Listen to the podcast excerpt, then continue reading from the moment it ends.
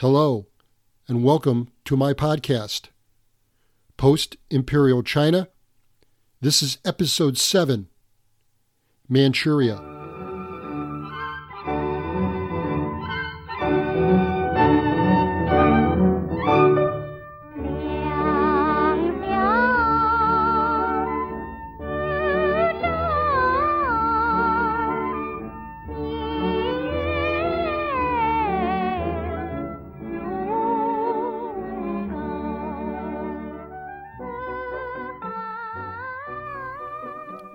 Last time, I spoke about the inauguration of the nationalist government in Nanjing in 1927 1928. The 12 year old Republic of China in Peking was gone. So were the warlords, for the most part. The CCP had been chased from power, and we learned about the emergence of Chiang Kai shek after some fits and starts, to his ascendancy to power. In this episode, I want to spend this episode developing the story for the 1930 decade. Manchuria and Japan dominated the news from China to start the decade. I have been breezing through this podcast I always weigh in my mind the balancing act of including too much detail or too little. I have reached a critical point in this history.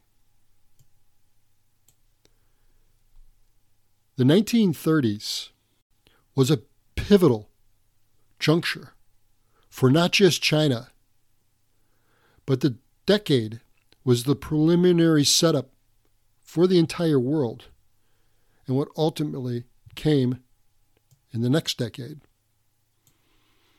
Anyone with an, even a basic knowledge of world history will know I'm referring to the Second World War. But please bear with me as I slow this chronology down a little bit. I want to do justice explaining all the moving parts to this fascinating and dramatic story. Ultimately, the story in this episode and the ones that follow leads to World War II, the end of the Chinese nationalist government, the rise of Taiwan, the CCP takeover of China, and ending with the organization of the People's Republic of China. Before I get into the nitty gritty of the specific situation China found itself at the beginning of the 1930s, it will be useful to first explain the international situation facing the Far East. First, there was the well known worldwide economic depression of the late 1920s and early 1930s. It afflicted the industrial countries the most. China was also affected, but to a much lesser extent than the large industrial nations. China was still largely an agrarian society. Much of the financial upheaval occurring in the more developed nations did not occur in China. At that time, China was not a major trade partner with the West. She was an insignificant player in international trade. China's simple task, then, seemed to merely weather the economic storm of the global depression. Actually, China's finances beginning the 1930s was better than many industrial nations. The same, however, could not be said for Japan. Japan was directly affected by the global depression. Its financial outlook, beginning in the 1930s, was negative. For many Japanese, China was becoming more and more unified and stronger, while Japan was floundering through its ills. There was also geopolitical considerations affecting the Far East. You will remember the Paris agreements after the First War and the many accords resulting from the Washington Naval Conference in 1921 1922. A chief concept resulting from these meetings was the idea of internationalism. Basically, each nation agreed to act in accordance with international equilibrium and synergy. The idea was that anything a member nation did affected the other member nations. Internationalism, it was believed, was the answer to the unilateralism and regionalism typical before the First World War. I will come back to the Depression and internationalism later as I get into more specifics. As the 1930s began, the world seemed to be crumbling while China was rediscovering its mojo and its sovereignty. Manchuria was a unique situation and a challenge for the new Nanjing government. I already spoke about the region's tough fight for the nationalists to pry from the warlord's hands. The region, Manchuria, I generally refer to that as the northeast corner of China, roughly comprising three provinces Liaoning, Heilongjiang, and Jilin. The modern day city of Shenyang, previously known as Mukden, is considered the region's, or was considered, the region's capital. Anyway, Another unique circumstance of Manchuria was Japan's long dominance and control of the region. Whatever the nationalist government in Nanjing accomplished in securing Manchuria did not change Japan's, Japan's control of or interest in the region. For those of you listening to this that may be unfamiliar with the region's history, let me provide a short history lesson. Japan's efforts to dominate Manchuria really began after the First Sino Japanese War of the late 19th century. Japan recognized the region's strategical importance to Japan. She deemed the region necessary to hold for Japan's protection. Many believed Manchuria was Japan's manifest destiny to control. So by 1930, several generations of Japanese had been inculcated into believing Manchuria was Japan's business. The Chinese Nanjing government wanted to develop the region with Chinese infrastructure. That, however, would undermine long existing Japanese businesses and industries located there. In particular, the Chinese wanted to build its own railway in Manchuria and discard the Japanese owned South Manchurian Railway. It was estimated that in 1930 the region was inhabited by as many as 250,000 Japanese citizens. A large portion of these Japanese citizens were Korean farmers, themselves pushed out of their homeland by the Japanese and going to the only place they could, Manchuria. Chinese authorities, because of their concern about competition for resources, which were scarce in the region, namely good arable farmland, forbade any Chinese from renting or selling land to these Korean farmers. The Nanjing government did not care if these immigrants were Korean or Japanese or Russian for that matter. The poor economic conditions facing the Japanese were no concern to China. For China, national unity and reconstruction were tantamount. The nationalists adopted the stance that they had a right to fight for their national sovereignty and the worldwide depression was not China's fault. The Japanese saw it otherwise. They saw the economic decline of their Manchurian businesses and ventures as the fault of the Chinese. The Japanese thought if only Japan had acted more vigorously to stop China's reunification, then everything would go back to normal. Japan's fixation on China had several prongs. One was military. Not only did Japan see China as a military threat, but Japan wanted to see or wanted to use China as a base from which Japan could face its adversaries, particularly Russia. Another prong was geoeconomic. Japan lacked natural resources. She wanted foreign trade with China. China was then a major food supplier to Japan. China was the recipient of at least 25% of Japan's exports. The third prong was cultural, perhaps a bit racist.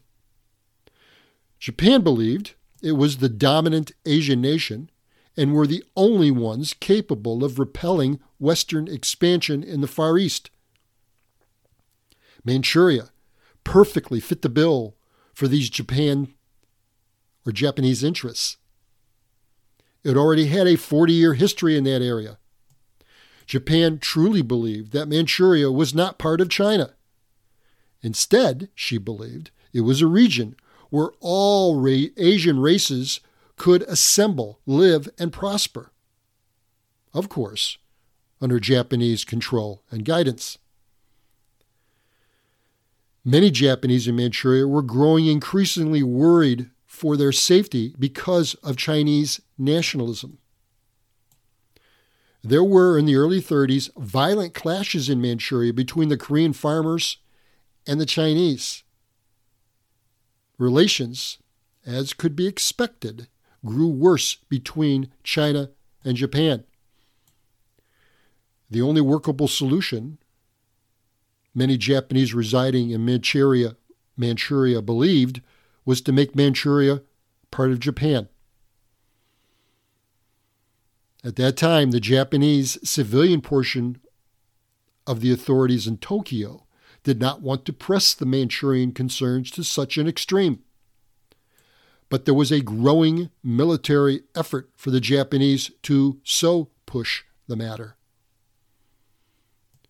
If the Japanese authorities approved or condoned such drastic efforts, it would be a repudiation of Japan's commitments to internationalism, spirited in the last decade, as I have mentioned. Whether or not there was a systemic premeditated desire by Japan, as it was alleged many years later in the post World War II war crime trials, to slaughter Chinese and dominate the area has never been proven. But you can be the judge.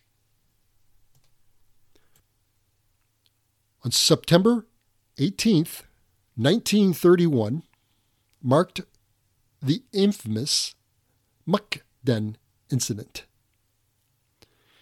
In a series of premeditated bomb attacks along the Japanese controlled South Manchurian Railway, about eight miles from Mukden, was a signal for nearby Kwantung detachments, those are Japanese detachments, to mobilize. The mobilized forces would then attack Chinese troops in the area. Initially, the explosions were blamed on Chinese dissidents but it soon became clear the attacks were planned by and executed by Japanese forces. The Japanese Kwantung Army was the security force put in place after the Russo Japanese War to, project, to protect Japan's investments in that area that they obtained from Russia. Within weeks, all of southern Manchuria was under Japanese control and within six months, all of Manchuria had fallen to the Kwantung army. While the incident was planned and executed by the Kwantung army, Tokyo more or less had some advanced knowledge of the attack and at least tacitly approved. The attacks immediately put Japan in a box. If Tokyo did not openly condemn the incident, it would jeopardize foreign relations. However, making it difficult for Japan, the individuals involved in the incident were all well thought of by many in Japan, and they stood for powerful Japanese interest, who saw the Japanese interest in Manchuria as a sign of Japanese pride, strength, and national security. Japan stood at the threshold of repudiating internationalism and rejecting any chance of China's interest in unification and national sovereignty. The entire geopolitical balancing act in East Asia, envisaged by the most powerful nations of the world, was rapidly unraveling. The United States led the charge condemning the Japanese move. It strongly urged Tokyo to renounce the attacks of aggression and to agree to a peaceful resolution of whatever was being disputed. The League of Nations, of which Japan was a member, censored Japan. In the end, Japan largely ignored the international urgings and threats. It is noteworthy, however, that despite the near unanimous histrionics over Japan's actions, not one of the other foreign nations made a physical move to help China. It was clear to many Chinese that the facade of internationalism and cooperation were more important than China's sovereignty and justice. Chiang Kai shek, now firmly in charge in Nanjing, understood the delicate balance involved. If his government made too much of the matter, it risked rekindling Chinese nationalist feelings and draw his party into a risky, expensive, and costly war with Japan. If he did too little, it risked the Chinese dissidents, particularly the communists, to rise up and challenge the Japanese or the Nanjing government.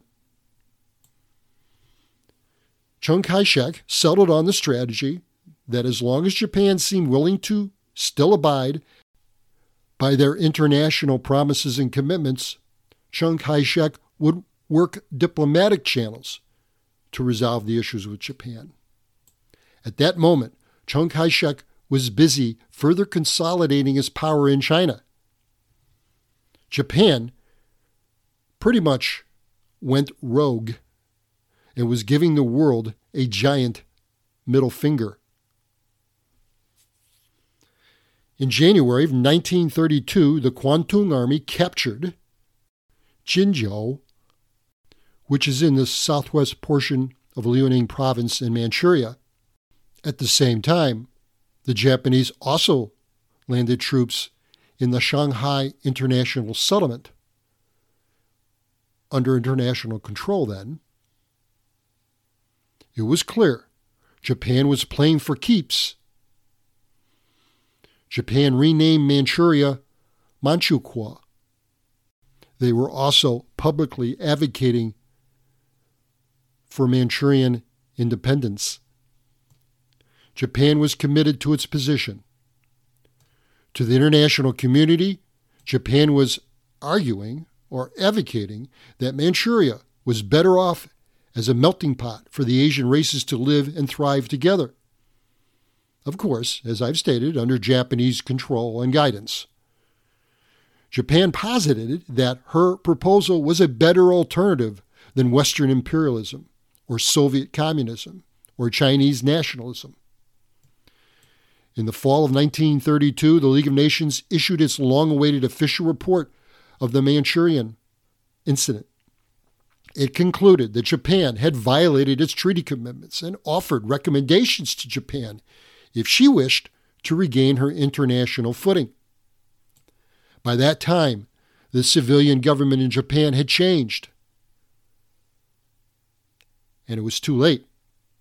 Japan was committed to her actions, come hell or high water.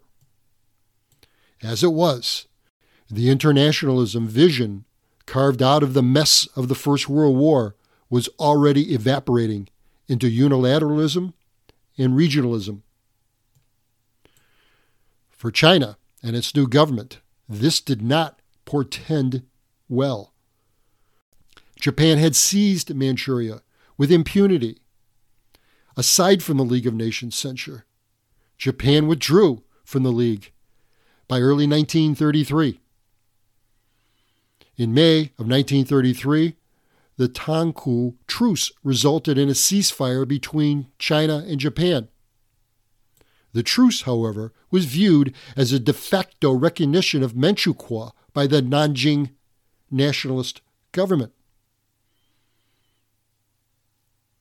The United States was voicing the biggest concerns about Japan's latest actions, but pretty much found herself a lone voice. The European powers largely looked away, except for lip service denouncing Japan. The Europeans by 1933 seemed to be more concerned about the rise of Adolf Hitler and his Nazis in Germany. Russia lay low, seemingly content to stand aside and watch the capitalist nations collapse. Germany welcomed Japan's departure from the League of Nations. A stronger Japan would act as an effective check against Russia. Had it not been for the Japanese, ironically, to seize Manchuria, the Kuomintang government may have imploded over the power struggles against Chiang Kai shek. But the, but the Japanese aggressions would rekindle Chinese nationalism. In my next episode, I want to say a few things about Chiang Kai shek's leadership of the Kuomintang and the Nanjing government. Most of the episode, I will get into the communist movement in China. We'll learn about the initiation and growth of the Communist Red Army. Also important was the iconic Long March of the Communists to flee their destruction by the Nationalists. I will end the episode talking about the Xi'an incident of 1936. That brought about the Second United Front between the Kuomintang and the CCP to fight the Japanese. Thank you. It has been a pleasure.